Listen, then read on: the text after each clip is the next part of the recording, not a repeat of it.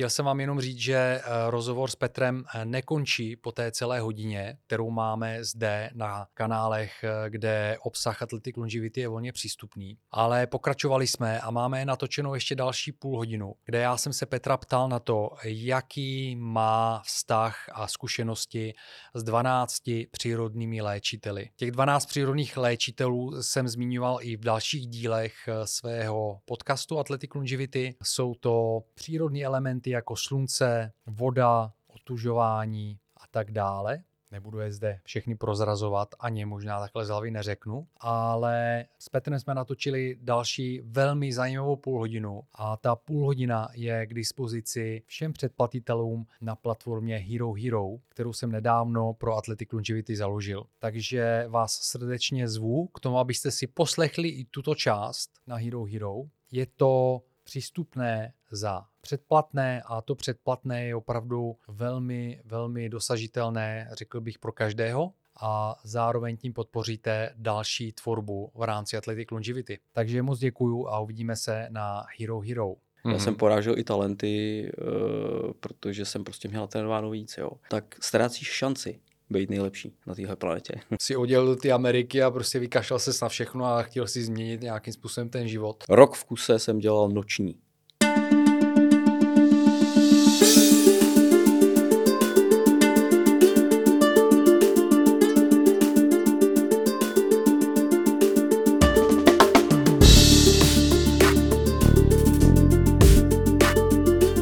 Vítejte do dalšího pokračování Athletic Longevity, podcastu o sportovní dlouhověkosti, ve kterém načerpáte svěží elán.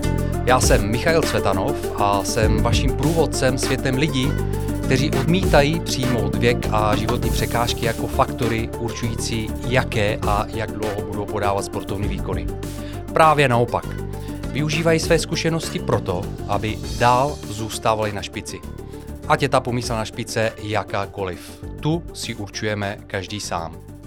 Mým dnešním hostem je coach vrcholových sportovců, bývalý profesionální zápasník v řecko-římském stylu, zakladatel vlastní zápasnické školy a nadšený trenér dětí a dospělých Petr Klikoš.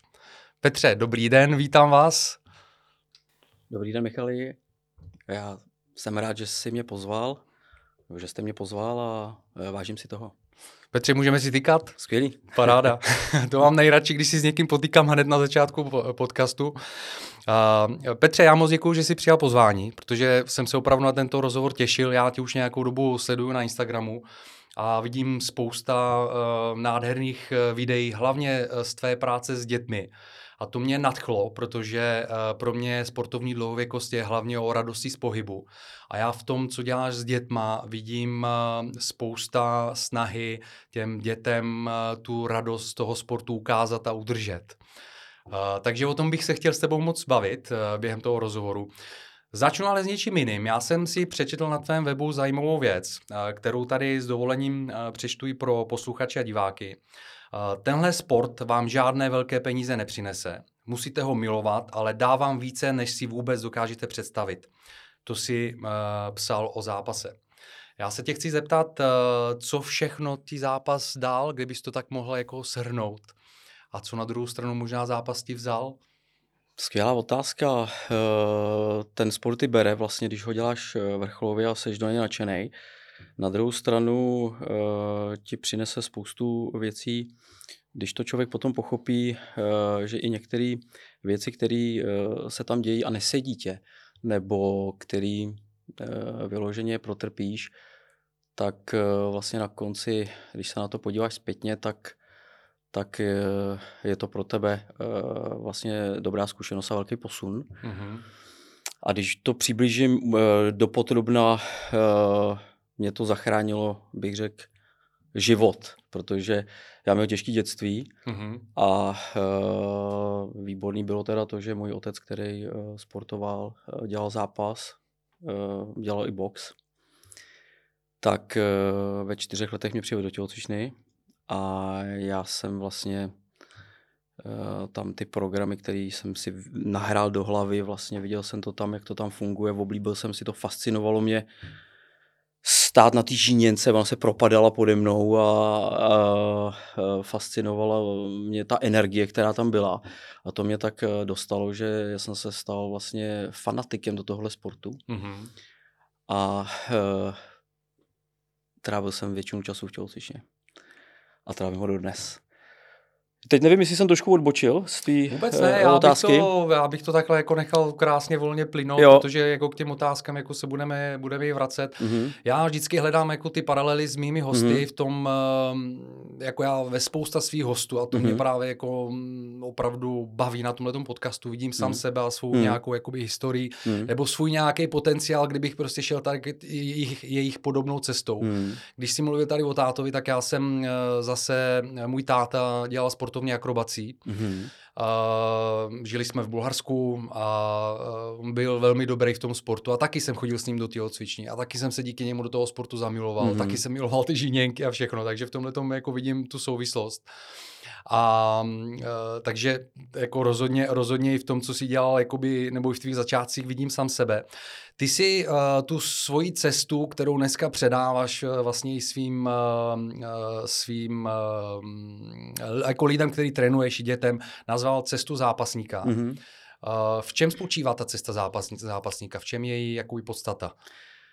Cesta zápasníka uh, spočívá, já jsem si k tomu set a tenkrát napsal jsem si mm, vlastně ze srdce, a je to i na těch webovkách, že všichni jsme na cestě zápasníka, protože uh, všichni uh, vlastně uh, od rána, když vstaneme, vlastně otevřeme oči a, a jdeme si za svýma cílema, jdeme si za svýma snama, nemusíš být zápasník, tak vlastně bojuješ s něčím, že jo? Je, jsou, máš nějaký překážky na té cestě, máš nějaký prostě, uh, uh, jsou nějaké věci, které potřebuješ překonat, s kterými se po, potřebuješ popasovat, poprat vlastně, tak uh, ta cesta zápasníka tě učí to, že pokud uh, vždycky vlastně půjdeš dál, poučíš se z toho a, a, a vstaneš vlastně, i když dostaneš ty lopatky, mm tak eh, že ti to vždycky jenom posune, jako to bylo u mě eh, v tom životě. Já kdybych to vzdal, třeba v tom dětství, jak jsem zmínil, že jsem to měl těžký, tak eh, tady nesedíme spolu. Hmm, hmm. A vlastně ta cesta, ta filozofie moje, ten přístup k životu mm, mě zachránil vlastně život. Já to, já to vidím podobně, protože uh, já tomu říkám uh, cesta bojovníka, mm-hmm. uh, ale je to úplně o tom samém. Mm-hmm. Je to o tom vlastně přistupovat k životu tak, že všechno, co život přináší, je nějaká výzva k tomu, aby člověk překonal mm-hmm. zlepšil se v tom, využili pro sebe, pro svůj vlastní jakoby růst. Mm-hmm. A uh, já jako s tím mám super zkušenost v tom, že opravdu ti to změní vůbec pohled na ten život. Mm-hmm. Jo? Mhm. Potom člověk se ne, nemá, nepovažuje prostě za oběť toho, že tohle se mi stalo a tamto se mi stalo. Ano, a podstatě jako spíš to pr- jako pracuje na sobě ve smyslu toho, vnímá to jako poctu, že ten život mu ty výzvy vlastně přináší, protože ano, to je možnost tak. vlastně jako to překonat a posunout mm-hmm. se dál. Mm-hmm. Uh, ty jsi zmínil uh, své dětství a já jsem si četl na těch tvých stránkách právě o tom, že ti to zachránilo nějakým mm, způsobem život, mm, že ti to mm. zachránilo jakoby z nějakého života na ulici a podobně. Mm. Mohl bys tohle tu trošku jako víc rozvést? Mm, jako, mm, jako mm, právě ty tvý začátky, mm, uh, mm, mm a, a jakým způsobem ti to zachránilo jakoby ten život? Jasný. Uh, možná, myslím si, že to je první jako pořad, kde vlastně uh, to zmíním. Mm-hmm. Já o tom nemluvím nikde a, a vlastně mm, jsou to nějaké takové moje, moje věci v sobě, které už mám dávno vyřešený. Uh, naši uh, rodiče, nebo mý, mý rodiče, mm-hmm. uh, tak vlastně propadli alkoholu a mm-hmm. nebylo to jednoduchý doma. A vlastně já jsem utíkal z domova vždycky do té tělocvičny, anebo prostě ven uh, za kamarádama, ale táhlo mi to hodně, hodně do té tělocvičny. Nadchli mi ty lidi, kteří tam uh, měli nějaké ty svoje cíle a uh, šli si za nima a uh, říkám díky, díky tátovi, který uh, mě tam přived, tak si myslím, že mě to zachránilo, protože u mého bráchy už to nestihli. Mm-hmm. Uh, I když se snažili ho na ten sport dát, ale bylo pozdě a uh, ten bohužel uh, se taky vydal trošku jinou cestou. Mm-hmm. A můj nevlastní bratr taky. Uh, takže uh, tou špatnou cestou vlastně, mm-hmm. takže takže říkám, jsem, za to jsem vděčný Bohu vlastně a, a jsem rád, že teda tady spolu teďka sedíme a i můžu o tom mluvit a myslím si, že by to mohla být inspirace i pro ostatní, protože já jsem to na té cestě nikdy nevzdal a i když mi bylo někdy hodně ouvej, tak uh, prostě jsem zatnul zuby a šel jsem dál. Hmm. Ty jsi říkal zajímavou věc, teďko zatnou zuby. Ehm, mě eh, vždycky jako hodně zajímá, když se bavím s těmi sportovci, ehm, jaký je jejich pohled na důležitost talentu versus dřina. Hmm, a hmm. my jsme předtím, než jsme si začali povídat, jsme se bavili o Lukášovi Konečným a ano. to je takový pro mě příklad. A on to sám říká, eh, člověka, který on o tobě sám takhle, o sobě tam říká, že já jsem neměl na to žádný talent, Aha. na ten box, ale vydřel jsem to. Hmm, jako jo. Hmm, a hmm, hmm. já jsem to na něm viděl, když hmm. jsem u něj byl, jsme točili video, že opravdu umí zatnout zuby. A, a z toho, co mi říkáš, jako mám pocit taky, že opravdu ten život eh, tě už od malička utlýho věku jako vyškolil do toho ano. zatnout zuby a prostě jít si za tím. A proto by mě zajímalo, jako na, nakolik si myslíš, že třeba si měl jako na ten zápas nějaký talent a nakolik to bylo opravdu o tom, že prostě si chtěl, jo, protože ten mm. zápas jako si miloval a miluješ mm-hmm. a mm-hmm. chtěl si být v tom dobrý, prostě bavil tě to a kašlal si na nějaký talent nebo na ani si o tom nemyslel. Možná. Ano, ano. Uh, měl jsem to podobně jako Lukáš, jo. Mm-hmm. O mně se říkalo, že nikdy ze mě nebude uh, top zápasník a, a já nevím, co všechno jsem slyšel. Nikdy mi to neodradilo tohleto. A uh, když jsem uh, řekl ve škole nebo doma a nebo v tělocvičně u nás, že jednou se tím budu živit, tak nebyl nikdo, kdo mi, kdo mi věřil a většina lidí se mě vysmála. Mm-hmm. No a nakonec se to povedlo. Já jsem podepsal profesionální smlouvu zápasníka a živil jsem se zápasem. E, to samé bylo, když jsem říkal, že jednou bych chtěl si splnit se na zápasit e, německou ligu. Mm-hmm. Tak ty zápasníci, e, tenkrát si vzpomínám, co byli kolem, tak, tak se taky posmívali. Eh, samozřejmě to známe, že jo, vlastně, jo, takový rejpání nebo tohleto, ale, ale cítil jsem si jako, že mi taky nevěří, že, že, eh, že by budu zápasy v Německu a nakonec jsem tam odzápasil krásných 8 let a taky jsem tam měl smlouvy podepsaný ve třech uh, špičkových zápasnických klubech uh-huh, a uh-huh.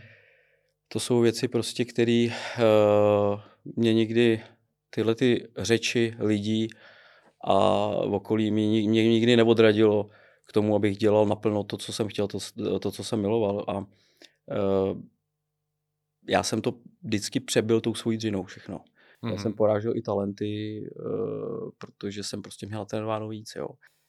Mělo to svoji daň teda, ale eh, dneska bych se k tomu postavil trošku jináč, jo, který, který tý mý přípravě, kterou jsem absolvoval, protože samozřejmě na té cestě se učíš pořád a, a dneska už mi je tolik, kolik mi je, že jo, takže když se na to podívám zpětně, tak eh, samozřejmě ta příprava by byla jiná, vypadala by jinak, já jsem si tenkrát nevěděl rady, ale díky tomuhle všemu, co jsem, eh, nad čím jsem bádal, díky těm chybám, díky těm pádům na hubu, eh, v té zápasnické kariéře, tak teďka vlastně dokážu poradit těm svým svěřencům mm-hmm.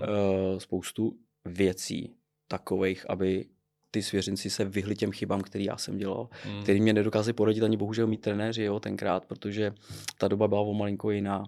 Jo, ale uh, vrátím se k tvý otázce, uh, musel jsem dřít jako mezek více jak ostatní, uh, abych vlastně uh, dokázal to, co jsem chtěl dokázat. Nejlepší zápasník v republice, v té svý váze jsem chtěl být vlastně Eh, v mužské kategorii, to se mi povedlo, jak v řecko-římském zápasu, eh, tak potom i ve volném stůlu na konci mé kariéry. Takže, takže jsem to nikdy nevzdal a dotáhl jsem to eh, tady na mistra České republiky prostě. A mm-hmm.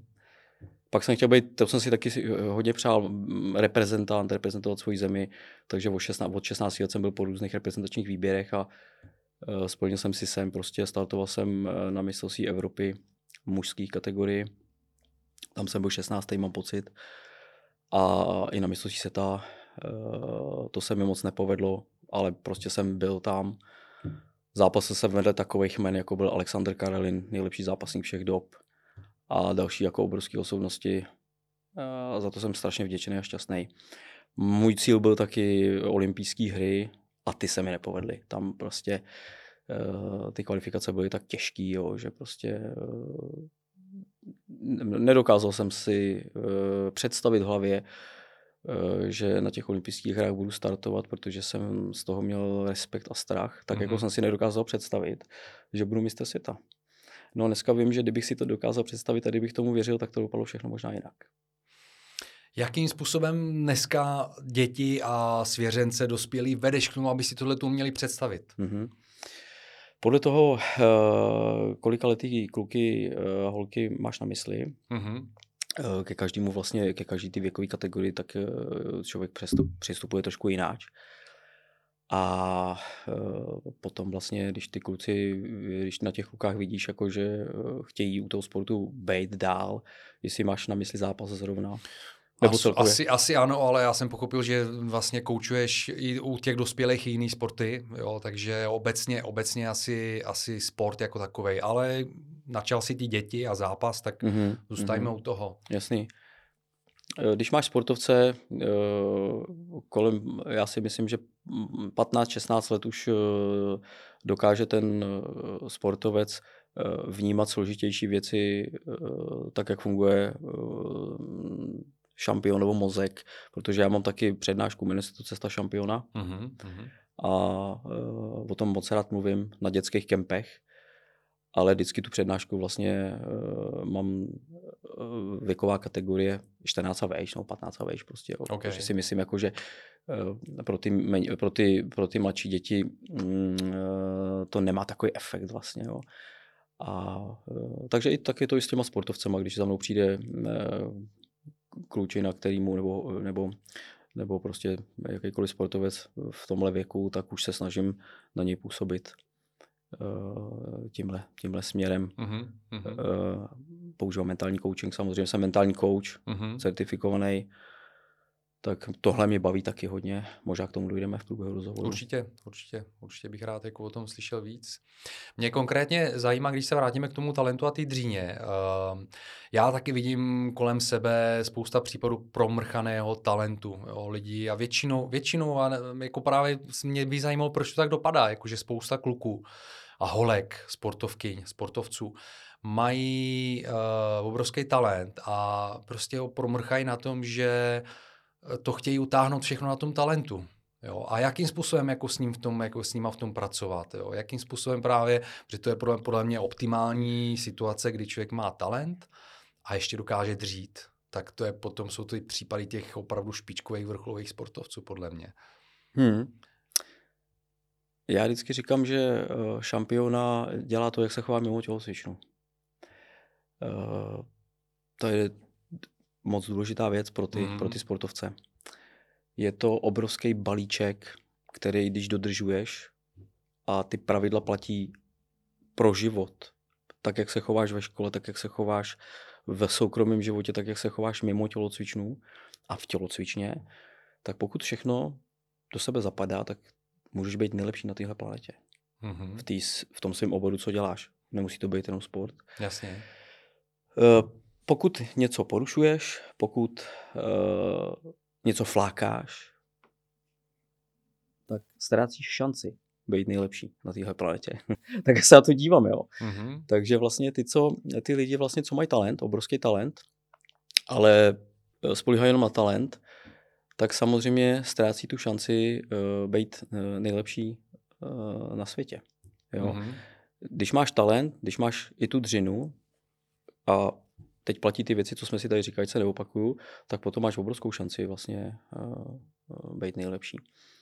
Mám okolo sebe lidi, kteří spolíhají na ten talent, nebo měl jsem i v té své kariéře, viděl jsem to a uh, dopadlo to přesně tak, jak uh, tady se bavíme. Mm, mm. Jo, a i jsem vlastně uh, viděl i ten druhý opak. Jo, kluk, který absolutně uh, netalentovaný, uh, tou dřinou to přebyl a dokázal porážet ty, ty talenty.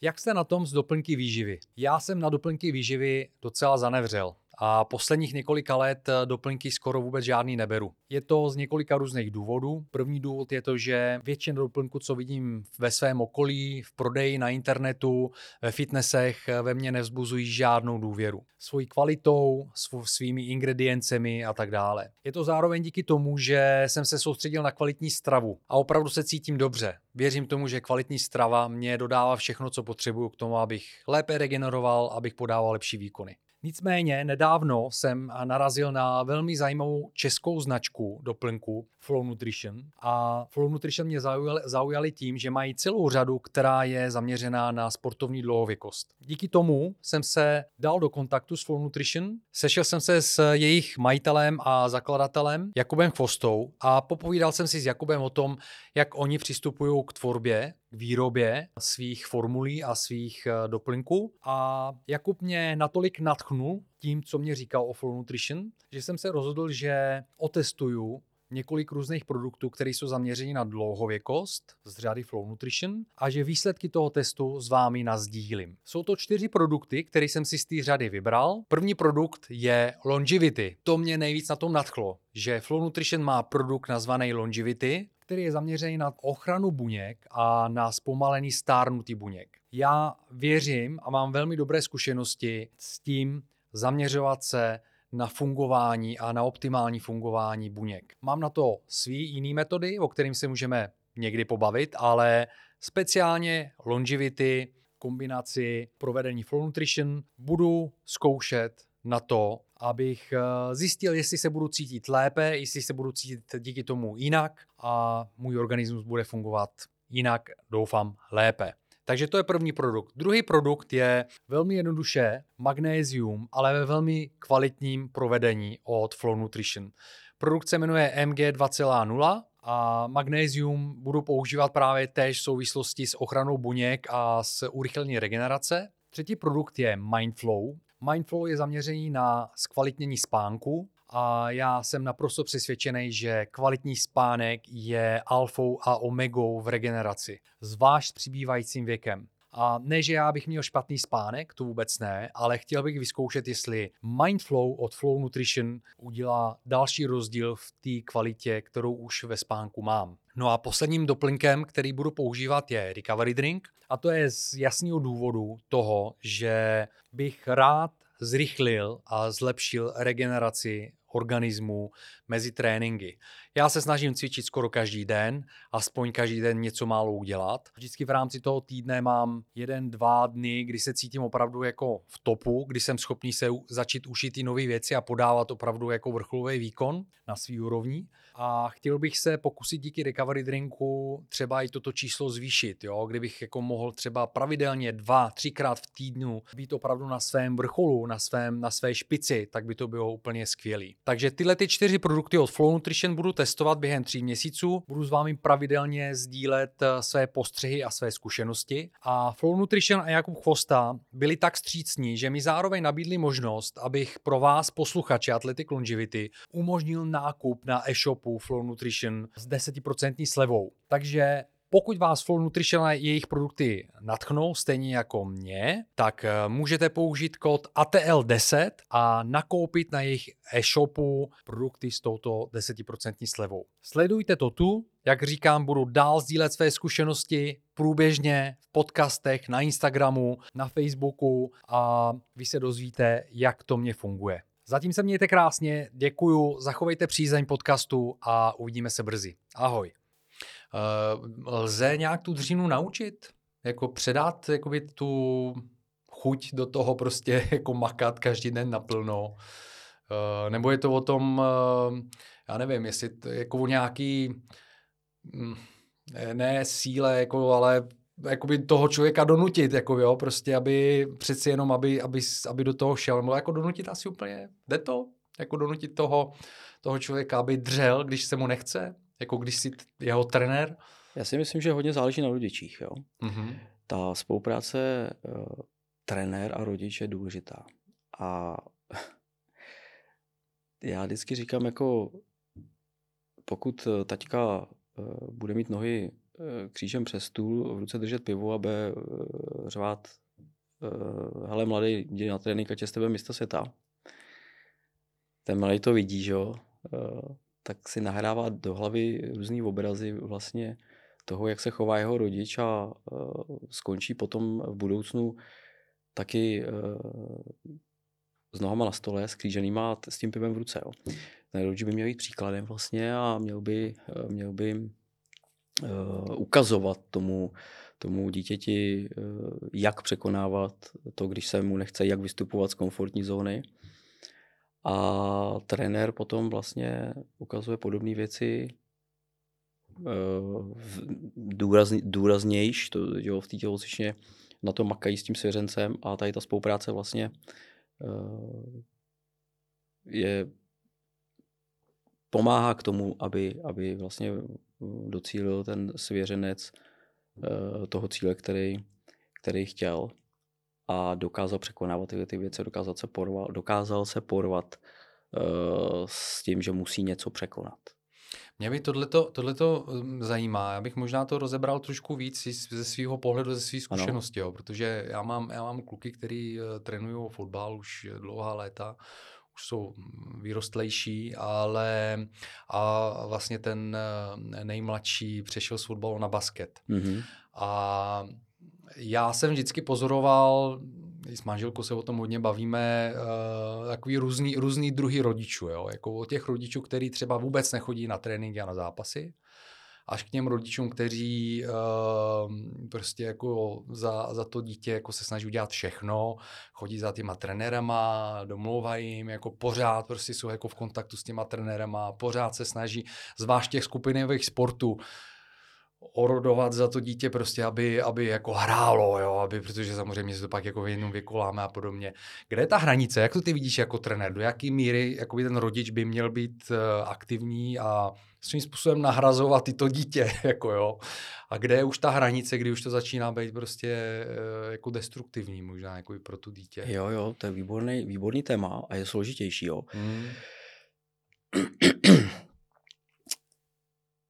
Já bych řekl, že platí to, co jsme si říkali. Ten rodič by měl být příkladem, jo, ale to dítě nebo ten sportovec, když vidí na rodiči, že rodič chce víc, než uh, je zdrávo, tak ten rodič vytváří tlak na to svoje dítě. A tím pádem pod tím tlakem se nám blbě pracuje. Jo? Ten výkon není takový, jak bychom si představovali. Ten trénink není efektivní, ta příprava není dobrá, protože uh, on je pod permanentním tlakem, jak doma, jo, teď ty rodiče jedou ještě na ten staďák, že jo, tam na něj, jo, dělej to takhle a takhle, pak je, jak říkám tomu car coaching v autě, že jo, cestou, cestou domů. je dobrý termín, jo. cestou domů, tak tam taky dostane, že jo, pak ještě doma to pokračuje, no a uh, vlastně můžeme to tomu dítěti znechutit, jo, nebo tomu sportovci. Jo, to, jsou, to můžou být i 18 letý sportovci. Mm-hmm. Jo, prostě takže si myslím, že ten rodič by měl najít jako zlatou střední cestu. Ta komunikace eh, je dobrá mezi eh, tím dítětem, rodič dítě, ale na druhou stranu přílišný tlak moc škodí. Pozor na to. Jo, eh, ty přemotivovaní rodiče, kteří chtějí strašně moc, aby ten kluk vyčníval, aby byl ten nejlepší na tom ledě nebo na tom, na tom, na tom hřišti, tak eh, já si myslím, že eh, tohle vlastně hodně škodí. Hodně škodí těm dětem. Jak to řešíš jako s rodičema, který jsou u tebe? Zakazuješ jim třeba chodit na tréninky? Já mám tréninky v té zápasnické škole, my tam tu filozofii máme trošku uh, postavenou tak, že uh, my nechceme uh, moc jezdit ani po těch závodech, ta eh, filozofie, ta cesta toho zápasníka, o který jsme se tady bavili, tu já jim předám a já vlastně chci eh, od těch dětí, abych vzbudil co největší lásku k tomu sportu. Mm-hmm. Jo, ale já vím, že ten sport, na který nedám dopustit, ten zápasnický, to je komplexní sport, to znamená, že i když to dítě nás opustí ve 12, ve 13 letech a půjde jinam do, do, do jiného sportu, tak vím, že prostě on tam bude vyčnívat, nebo respektive mám tu zkušenost. Ano. Jo, a ten sport jiný, který on si potom vybere, tak díky tomu, co prožil v tom zápasnickém klubu, eh, u nás v zápasnické škole nebo v jiném, tak eh, že mu ohromně pomůže v další činnosti. Jo? A eh, to se učím ty rodiče když máme ty schůzky jednou za čas, jo, nebo vždycky zakončení nějaký tý, tak se tam o tom bavíme s těma rodičema, ale ty rodiče to ví o mě, chápou to, ten, kdo chce závodit, chce vozit velké výsledky nebo něco, tak nás potom časem jde do jiného klubu. Jo, a e, ta dráha jeho mu pokračuje jinde prostě a e, mně jde jenom o to, aby ty e, děti si ten sport zamilovali a aby je to tam bavilo, aby z nich potom třeba byli výborní rozhodčí pro ten pro ten náš zápasnický sport, aby z nich byli výborní trenéři. A úplně nejlepší je samozřejmě, když sam koukáš na svého svěřence, který si trénoval od pěti let nebo od šesti vlastně a, a on uh, pak vozí medaile z velkých turnajů, i když třeba za jiný klub a pod jiným trenérem. Mm-hmm. Jo, takže to je ta filozofie moje, předat uh, to těm dětem, nahrát jim do hlavy ten program, uh, tu lásku k tomuhle sportu a uh, tak to mám já. Takže Eh, setkal jsem se s přemotivovanýma rodičema, eh, bavil jsem se s nima a mm, většinou se dohodneme, že si eh, potom půjdu svojí cestou a, mm. a vždycky většinou slušně poděkujou za všechno, co tam prožili s náma a, a jejich cesta pokračuje jinde. Jasně, jasně. Já bych se vrátil uh, k, tý, uh, k tomu období vlastně tvé zase aktivní činnosti. A ty si, ty si říkal, že jsi působil 8 let e, v Německu, já jsem si o tom četl na tvém webu a e, to se mi zdá jako velmi, velmi zajímavé období jako tvý kariéry. Mm-hmm. Mě tam zaujala, zaujala jedna věc, že ty to popisuješ tak, že vlastně byla to velká dřina, jsem to pochopil, jo, že e, Zároveň vedle toho si pracoval a v podstatě někdy si toho naspal strašně málo, že si trénoval při nějakých jako nemoc jako příjemných podmínkách. Jak to probíhalo celý? Jak se vlastně dostal do Německa, by mě mm-hmm. zajímalo mhm. vůbec. Já jsem ukončil profesionální kariéru zápasníka v 26 letech. Tady byl jeden jediný klub, který vlastně poskytoval ty nejlepší podmínky pro nás, pro zápasníky. Já jsem si řekl, že se tam jednou dostanu. Mm-hmm. Dostal jsem se tam, taky jsem tam strávil, mám pocit, kolem 8 let. Mm-hmm. Pak jsem odjel do Ameriky na dva roky. A já jsem měl ze sebe prostě takový pocit, jako že jediný, co umím, je zápas. Jo.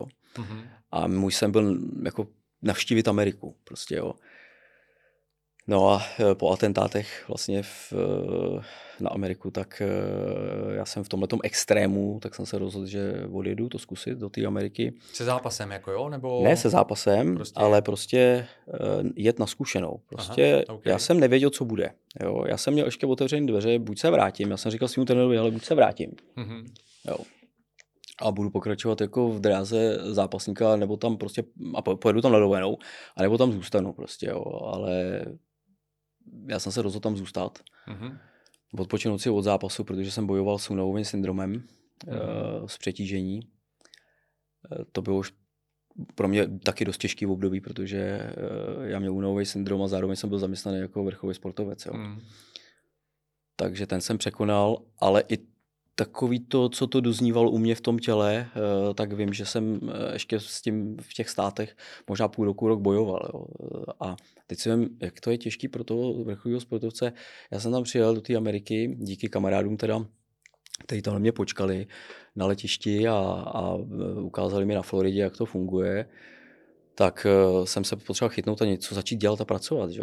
No a ten život tam je úplně jiný prostě a mm. teďka eh, já jsem uměl zápasit, jo.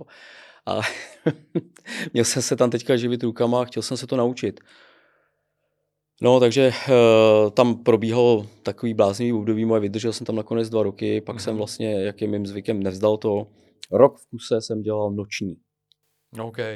Měl jsem dva dny volno. A to mi taky docela posunulo, dalo mi to hodně. A já jsem tam mohl zůstat, nebo jsem se mohl vrátit zpátky. Já jsem se vrátil zpátky. Od zápasu jsem si odpoč. V Americe jsem navštívil asi třikrát zápasnický klub nějaký. Ale já jsem se tam soustředil na to, abych opravdu, eh, já to nechci říkat, jako byl použitelný do života, jo, ale prostě já, já, já, já říkám, tady chybí pro vrcholový sportovce v Čechách. Mm-hmm. Možná teďka Katka Neumannová, něco jsem zaznamenal, že to otevřeli eh, pro ty vrcholový sportovce, který skončí kariéru. Jo když ten vrchový sportovec vlastně uh, dělá celý život jenom ten vrchový sport, jenom ten ano. zápasnický sport, tak potom vlastně jde na pracovní úřad a jako se to stalo mně a oni se vás zeptají, eh, co umíte a teď co teda? Jako, co jim člověk jako poví? Hmm. Jo. To znamená, eh, tady ta Amerika mi dala hodně, jsem tam taky na hubu, došly mi peníze, nevěděl jsem, co bude, ale nevzdal jsem to a pokračoval jsem dál. No a vrátil jsem se, rok jsem se tady, eh, řekl bych, adaptoval a pak se objevil eh, kamarád ze zápasu, který vlastně eh, mi dohodil jednomu z nejlepších klubů vlastně v Bundeslize, oni spadli do třetí ligy, uh-huh. chtěli se vrátit, ztratili velkého sponzora, myslím, že to tak bylo. A já jsem vlastně nastoupil na místo jejich obrovský hvězdy německý. A uh, začal jsem tam, začal jsem tam zápasit. Uh-huh. Uh-huh. A jak to pokračovalo? Jako jaký, jaký, vlastně, jaký jsi dosáhl úspěchu v Německu? Jaký tam byly ty podmínky ve srovnání s tím třeba jako tady v Čechách? To je právě ono, že to mi drtilo vždycky na té kariéře, protože jediný hmm. skvělé podmínky Eh, byli v té Praze tady, mm-hmm. kde jsem vlastně se živil eh, zápasem nějaký čas, Olim Praha. Mm-hmm.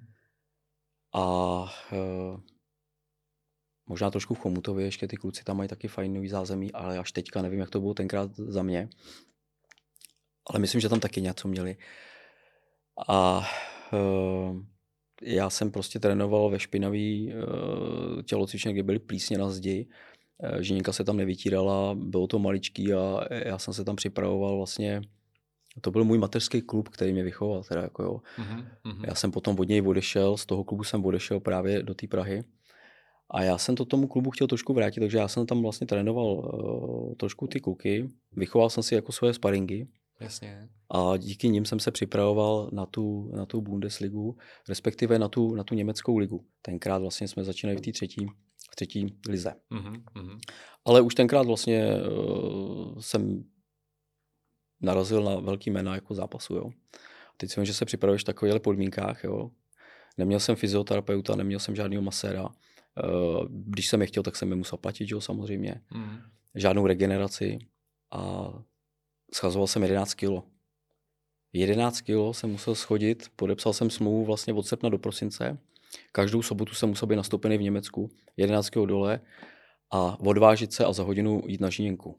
Nebyla tam nějaká 24-hodinová uh, eh, přestávka, jako to bylo na velkých světových soutěžích. Jo. Tam se odvážíš a, a až druhý den třeba zápasíš. Jo. Mm-hmm. Ale tady, si se, tady jsem vylíc auta, ještě jo, jel jsem autem, já nevím, x kilometrů, Letěl jsem na váhu, ty už na mě čekali fanouškové, že jo, kde jsem, kde jsem, kde jsem. Já měl vždycky váhu špičkově připravenou přesně, mm-hmm. takže ten náš uh, prezident klubu, ten se chytal vždycky zase a říkal, že má hard attack, vždycky Peter hard attack, hard attack a padal tam na zeď a já měl vždycky přesnou.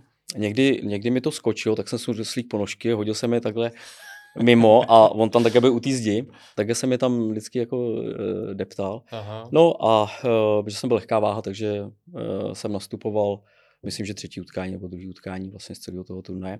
Lidi to tam milují, že v Německu, takže narvaná hala, narvaná tělocvična. První zápas si vzpomínám, tak se mi klepaly nohy, protože to byla taková atmosféra, to bylo neskutečný. A tak to šlo. Oni vlastně poprvé, když mi tam vzali, tak mi ukázali toho zápasníka, který tam byl předtím, to byl olympionik, nebo respektive kluk, který měl cíl na olympiádu, byl velká hvězda německá zápasu a Uh, on bohužel tam měl nějaký pád těžký v té uh, v německé lize. Mm-hmm. Ochrnul a skončil na vozejku. Mm.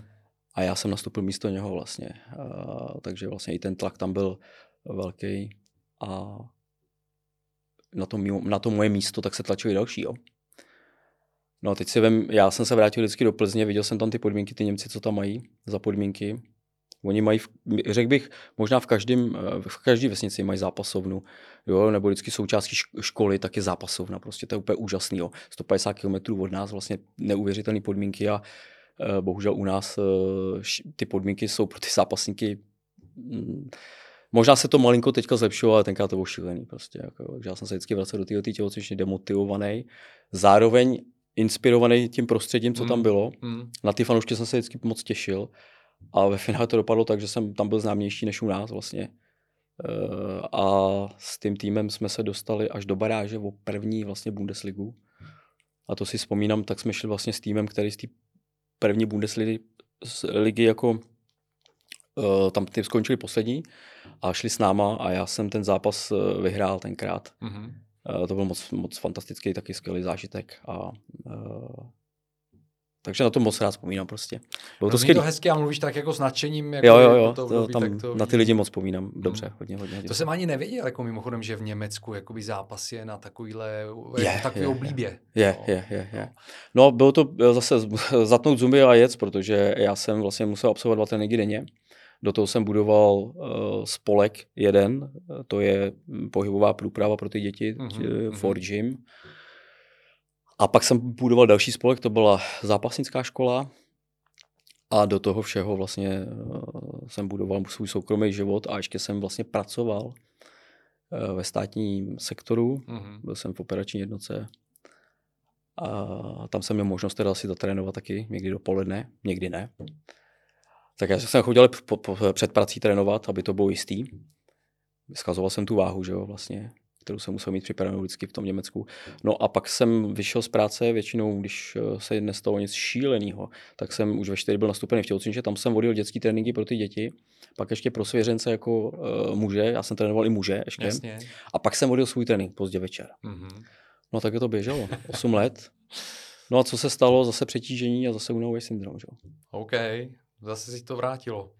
A jak jsi to řešil? Jel jsi do Ameriky zase? Ne, ne, ne, ne, ne, ne, ne. Eh, Vyhoření, eh, rozchod eh, s přítelkyní. Mhm. A tenkrát jsem si řekl, že ještě půjdu příkladem a dětem přivezu nějakou medaili z republiky.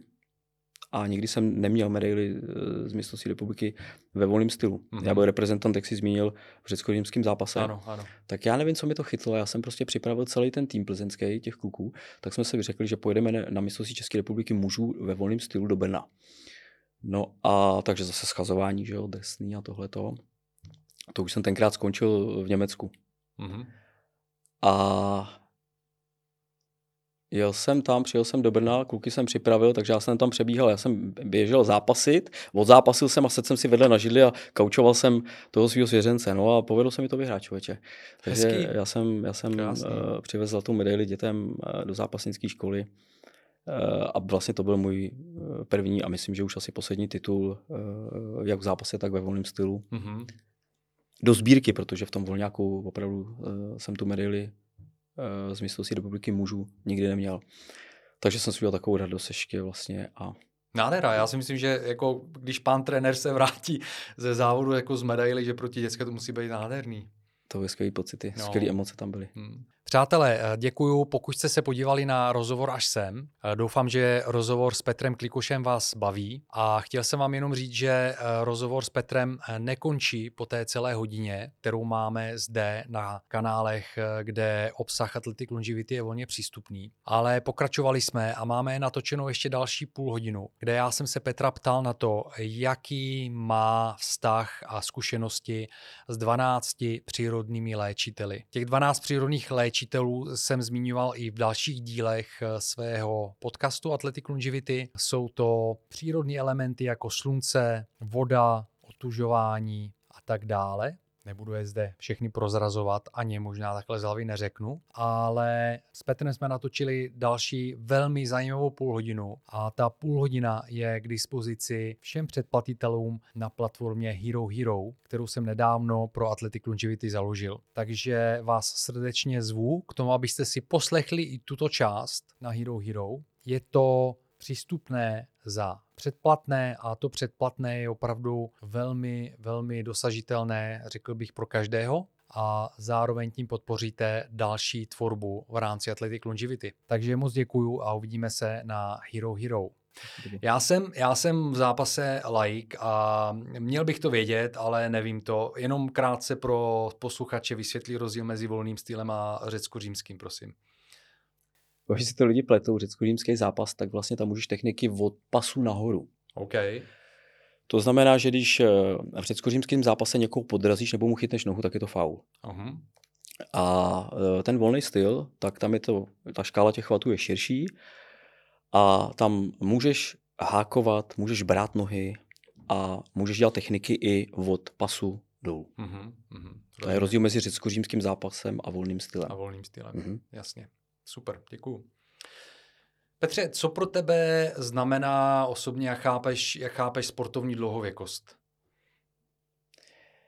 Na sportovní dlouhověkosti se musí pracovat. A uh, já, když vlastně paradoxně uh, s odmala makama sportuju, tak čím uh, jsem starší, tak tím víc na sobě musím pracovat. A to si Mhm. myslím, že platí pro všechny. Jo, většinou to ty sportovci, co mám taky zkušenost, uh, a hlavně třeba i zápasníci dělají tu chybu, že on skončí s tou kariérou vrcholového sportovce a uh, příjem stravy mu zůstane. Jo, On jo, jí jo. prostě tak, jak jet, když trénoval dvakrát denně, že jo. Jasně. A uh, říká si, tak a teď budu odpočívat teda a to a nakonec vlastně to dopadne tak, že ten kluk má o 60 nebo 50 kg víc než měl, o 30. No a rozsypaný zdraví, že jo. Mhm. Nadává, nadává na to, jak, jak ho ty trenéři demolovali, když byl mladý, ale vždycky to záleží na tobě, jak se k tomu uh, svýmu tělu postavíš. To znamená, já bych tě odpověděl takhle. Čím jsi starší, tím víc makej na sobě. Uh, důležitá uh, složka je samozřejmě eh, protahování yoga, uh, dýchání, trénovat správný dýchání, otužovat se a další a další a další věci. Klidně se mi konkrétně zeptej, mm-hmm. já tě odpovím, mhm, ale mhm. já to musím v tom plánu svém, v tom bláznivém životě, skvělém životě, tak to musím mít eh, zařazený, protože taky eh, včera už jsem se vrátil domů a byl jsem trošku přetížený a už jsem to na sobě cítil a já jak vlastně to nepodchytnu v, tom, v ten týden, ne, ne, nevykompenzuju to a nedám to tomu tělu, tu regeneraci správnou, tak eh, to na sobě cítím. Jasně. A musí to cítit každý člověk. Dotknu se s regenerace a ta regenerace je velmi eh, samozřejmě propojená s tou dlouhověkostí. Tak já se tě chci zeptat na nějaké konkrétní věci, eh, které tam tady mám připravený. Konkrétně, konkrétně bych se zeptal, eh, a hodně to souvisí s tím, co jsi říkal, jo? že jsi byl párkrát v životě na ty hraně přetíženosti a eh, nejdřív eh, si to řešil tak, že si do ty Ameriky a prostě vykašlal se na všechno a chtěl si změnit nějakým způsobem ten život.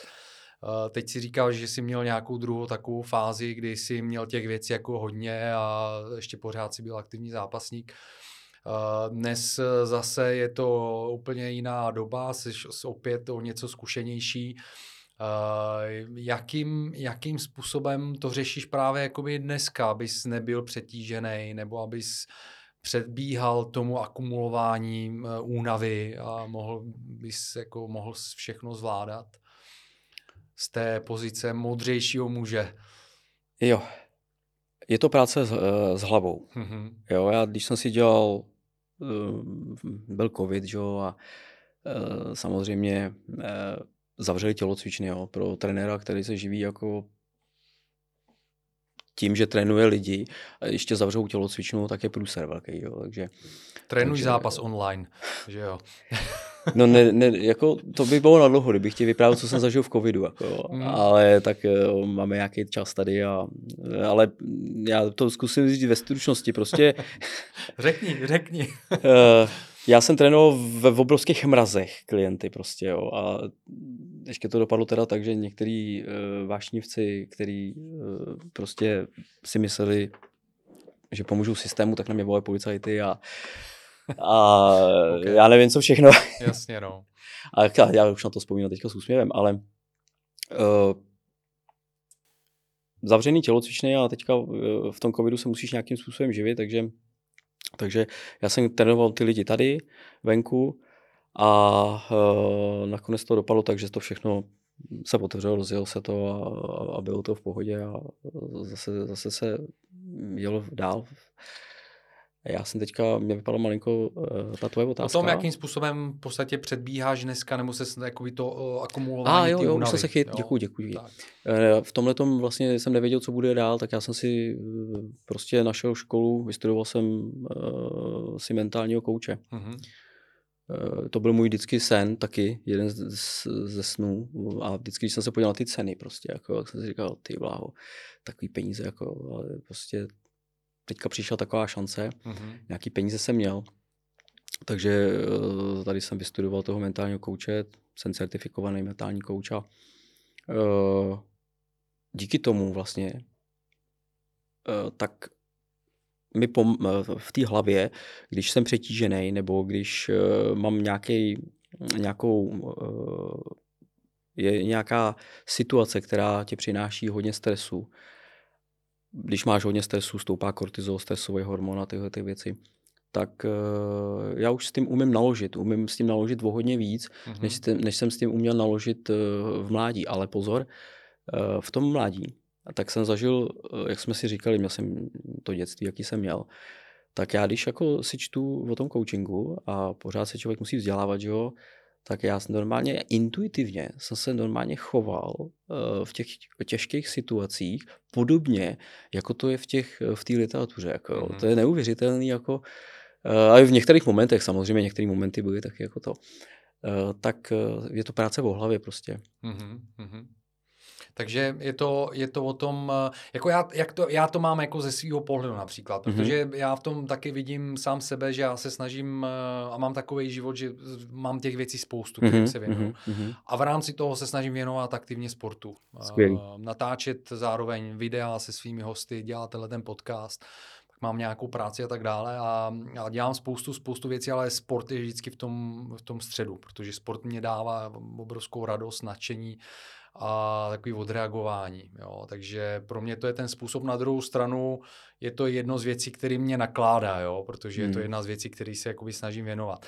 Takže pro mě je to uvědomit si, možná i si udělat nějaké priority, prostě nechat jako nějaké věci stranou záměrně, protože vím, že prostě den má 24 hodin, teda půlku toho člověk musí prospat, nebo nějakou část toho, ne půlku, ale nějakou část, jako je již půlka, 12 hodin, kdybych prospal, tak... Jednu třetinu. to by bylo třetina, dejme tomu, no. A, a takhle, to, takhle to jako funguje pro mě možná, jo, mhm. uvědomit mm-hmm. si, co je opravdu zbytečného a držet si nějaký nějaký kurz, nějaký bod, prostě kam, kam jdu, jo, co mě, za, za čím si jdu, jo. Teď, ano. Když jsme u toho spánku, tak ten spánek je velmi důležitý. Mm-hmm. Jo? A není mhm. to jenom, neplatí to jenom u sportovců. Je, je to opravdu jedna z důležitých věcí. Jo? Když nebudeš vyspalej, tak je to průser, jo? protože ten výkon, ať je to v práci nebo v tělocvičně nebo kdekoliv, prostě není takový. Takže eh, dát, klát opravdu uh, prioritu mít v tom spánku.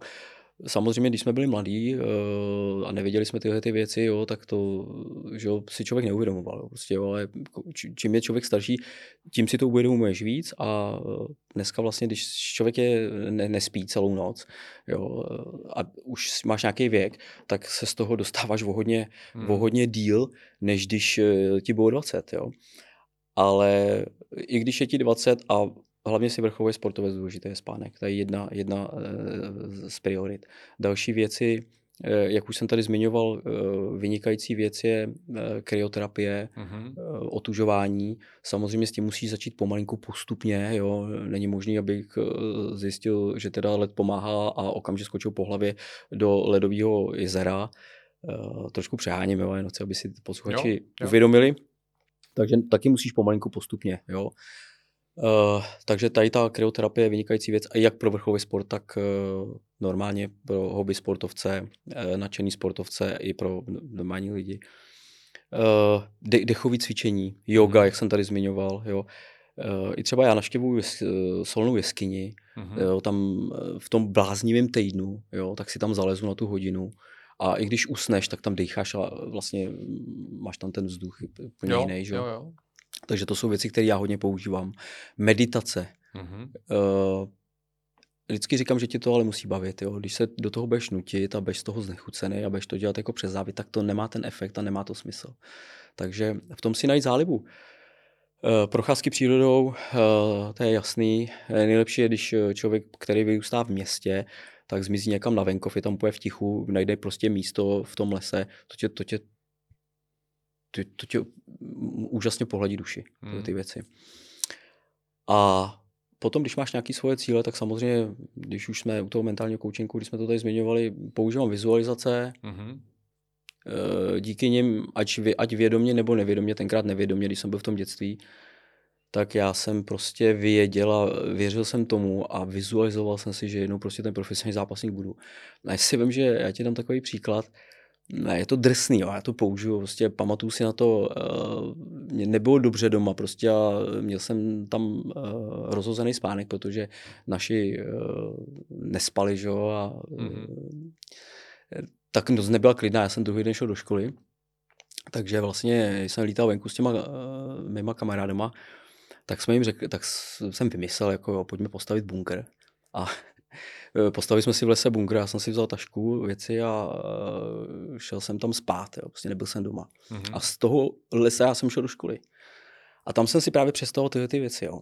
A já si myslím, že já jsem tomu tak věřil. Já jsem jenom mé husí kůži. Jo. Já jsem věřil tomu, že jednou prostě podepíšu tu smlouvu a bez mě ten uh, profi zápasník. Jo. A tak to bylo vždycky se vším. Já, když jsem si dal do hlavy něco, tak jsem pomocí vizualizací, mm-hmm. pomocí těch obrazů v hlavě, jsem si nahrával film do hlavy.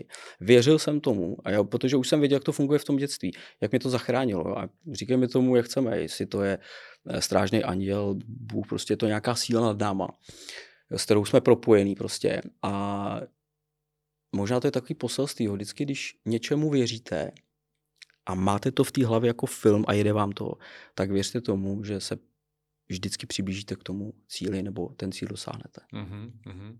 No to je, tohle, tohle je zajímavý z toho pohledu, že člověk spousta věcí si představuje a, a když právě má tu husí kůži, já to tak jako cítím i u sebe, jo, a v poslední mě to opravdu jako táhne tímhle tím směrem, tak uh, já se snažím sobě vychovávat takový ten přístup, že prostě jít do toho, nebát se vlastně nebo překonat ten strach. Jo? A, a přestože třeba jakoby ty začátky můžou být uh, nepříjemný, drsný, že Eh, že třeba člověk má pocit, že hele, to bych radši neměl dělat, protože já nevím, přijdu, přijdu, já ne, například, já nevím, přijdu o práci, protože se věnuju teďko tady něčemu jinému, jo.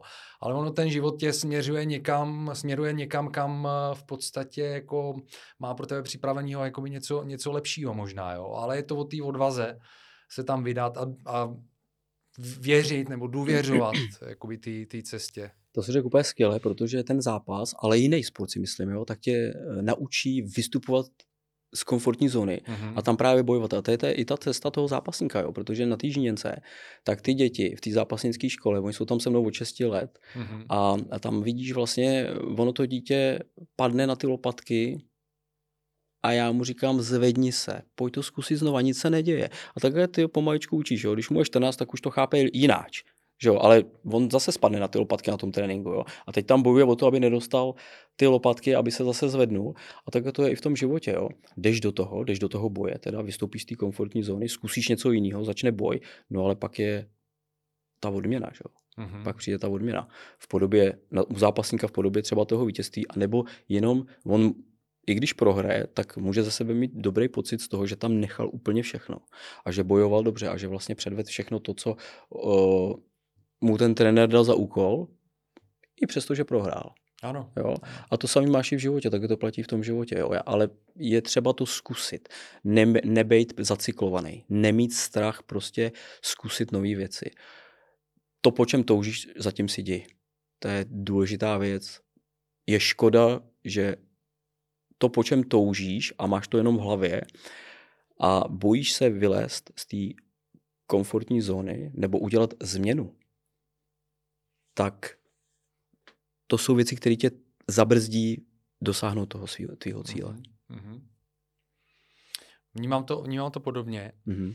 Vrátím se k té regeneraci a pak bych se chtěl s tebou bavit ještě o dětech a o tom, jakým způsobem je, je trénuješ a jak je vedeš, protože to, co si načal, je velmi zajímavý.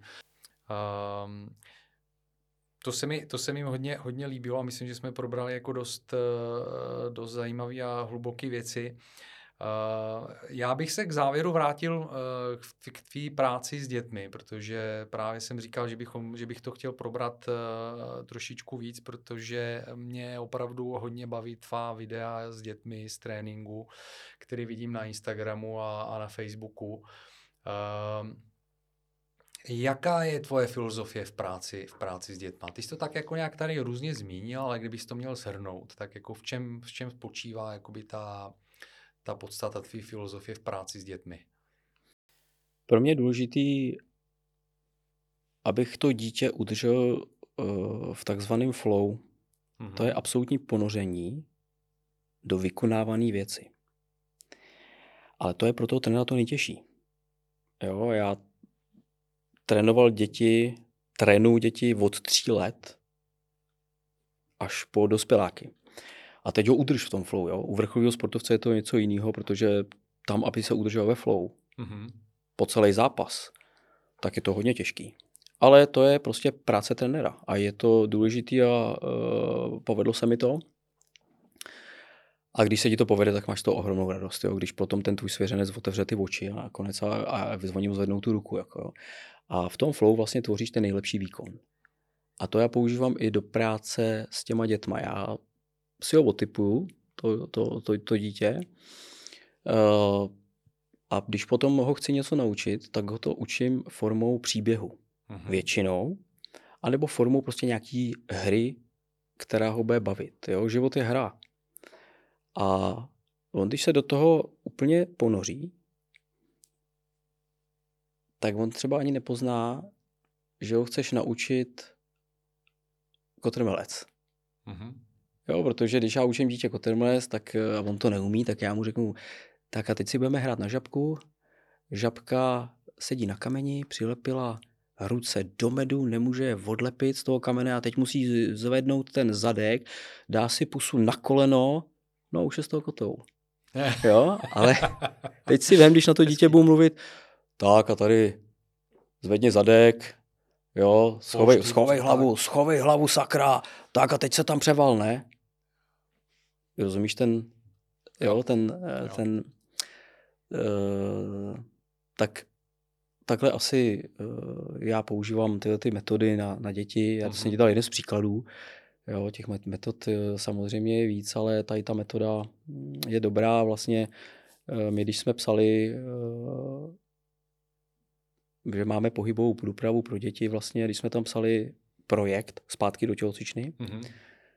Tak eh, a celá ta filozofie, celý to know-how je o tom, že vlastně, když k nám přivedeš dítě, tak ty trenéři se ho převezmou, tak eh, ty, ty trenéři se snaží těm dětem vyprávět nějaký příběh, ale zároveň si tam v tom příběhu hrát. Mhm. A já si Mhm. myslím, že to je nejlepší, eh, nejlepší cesta k tomu, aby se to dítě rychle naučilo to, co od něj potřebuješ. Mhm, mhm.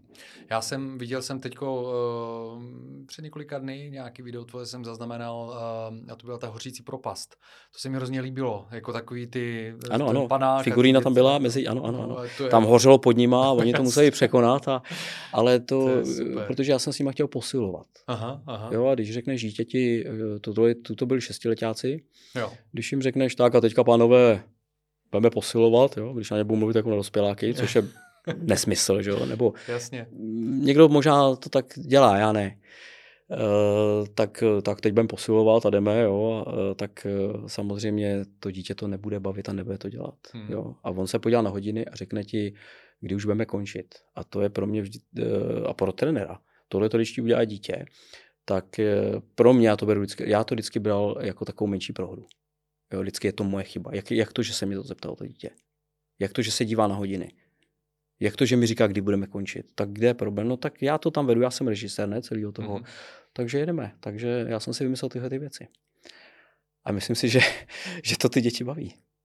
Já to vidím v těch videích, že jsou jako nadšení, prostě, že to ta hra, a ty jsi to říkal, život je hra a Ano. když eh, vlastně dokážeme i tu hru přenést do toho tréninku, Mhm, a, tak je to mhm. úplně o něčem jiným. Mhm. Já chodím na gymnastiku sportovní, mm, do, do sportovní haly a tam jsou kolem mě děti eh, s trenérama a jako já vidím různý přístupy, jo, ale obec, obecně jako v té gymnastice, protože jsem dělal tu sportovní akrobaci v minulosti a vyrůstal jsem v tom prostředí, tak je to o tom drillu, o tom, že přesně jako ten kotol se dělá tak, že položíš ty ruce a tady položíš tu hlavu a přetočíš se a, a ty to neumíš a dělej a to a taková, jo, takový to sekírování a myslím, že spousta dětí prostě z toho odejde právě kvůli tomu, jo, že to je... Jo, jo, jo. Jo. Je důležité umět mluvit na děti. A já si myslím, že na těch školních těch trenérů by se tohle to mělo objevovat. Jo. Hmm.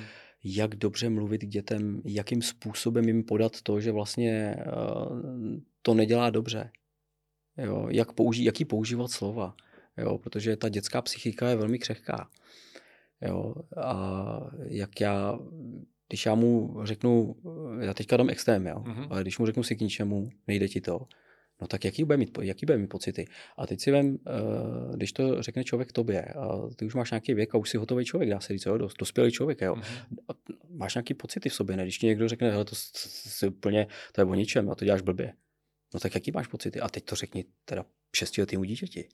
Jo, takže opatrně zase s tímhletím a zároveň na druhou stranu si myslím, že dne- dnešní děti tak eh, jsou, eh, to je zase druhá věc, jo, tak jsou moc jako, mm, jak bych to řekl, moc, až moc se o ně pečuje. Mhm. Jo? A že to zase trošku škodí. Takže to je zlatá střední cesta. Ale mluvení na děti je něco jiného. Jo? Já potřebuji dobře umět mluvit a podat to tomu dítěti.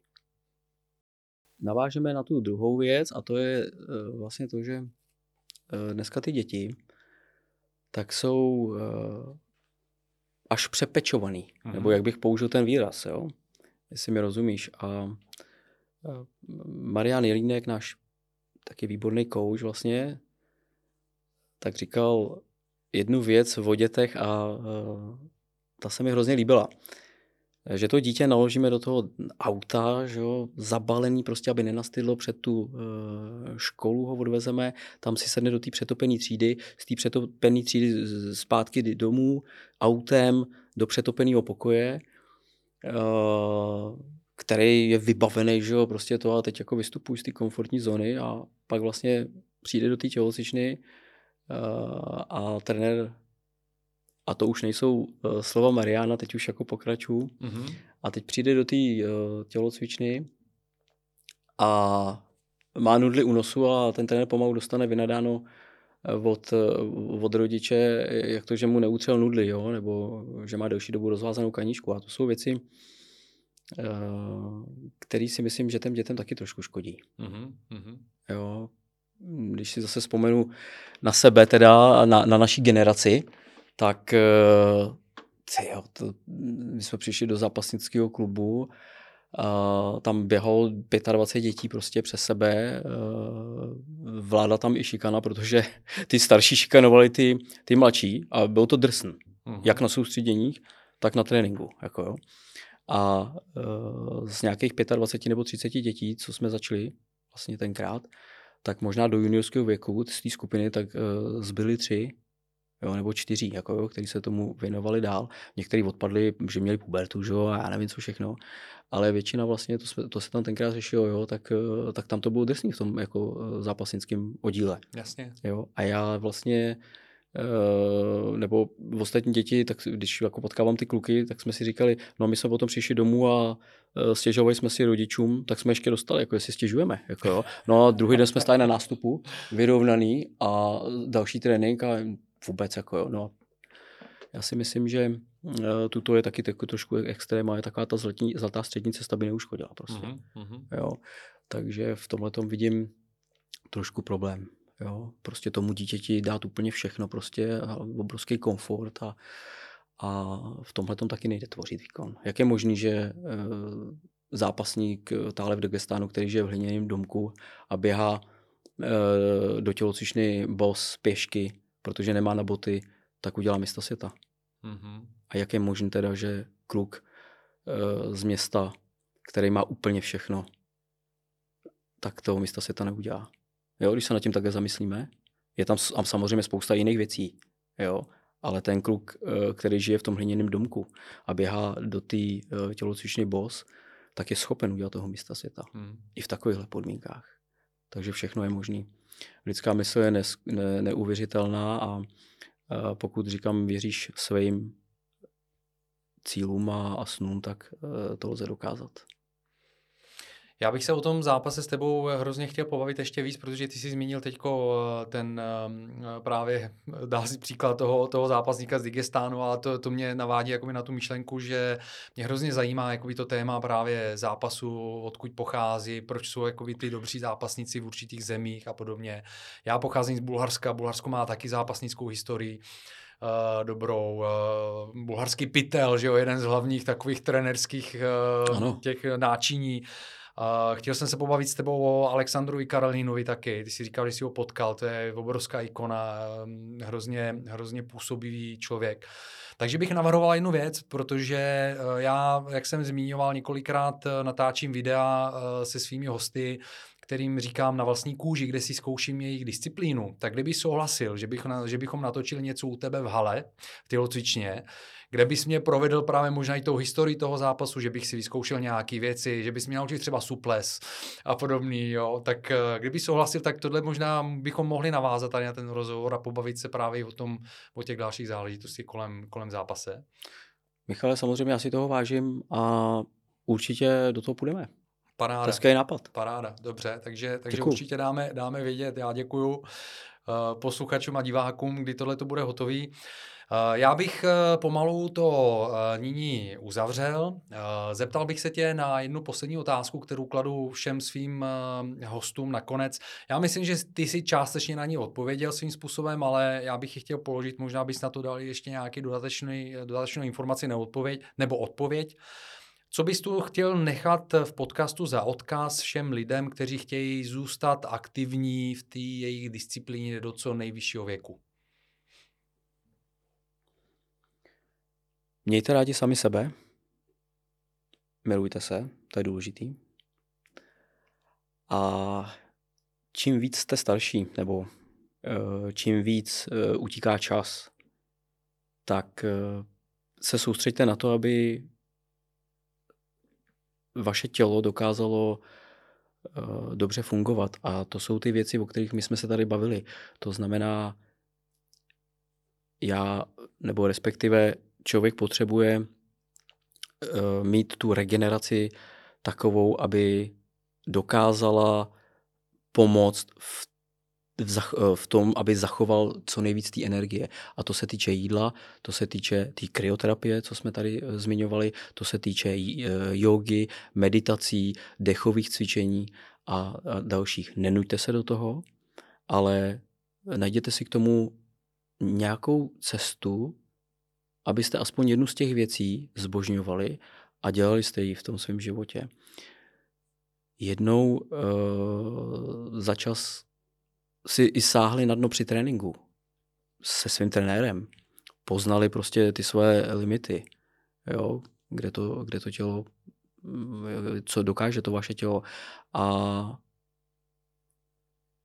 věřili v to, že cokoliv si usmyslíte, můžete mít a že vy jste ty režiséři toho svého života, toho vašeho dne, tak bych to asi viděl já. Perfektní, hmm. perfektní.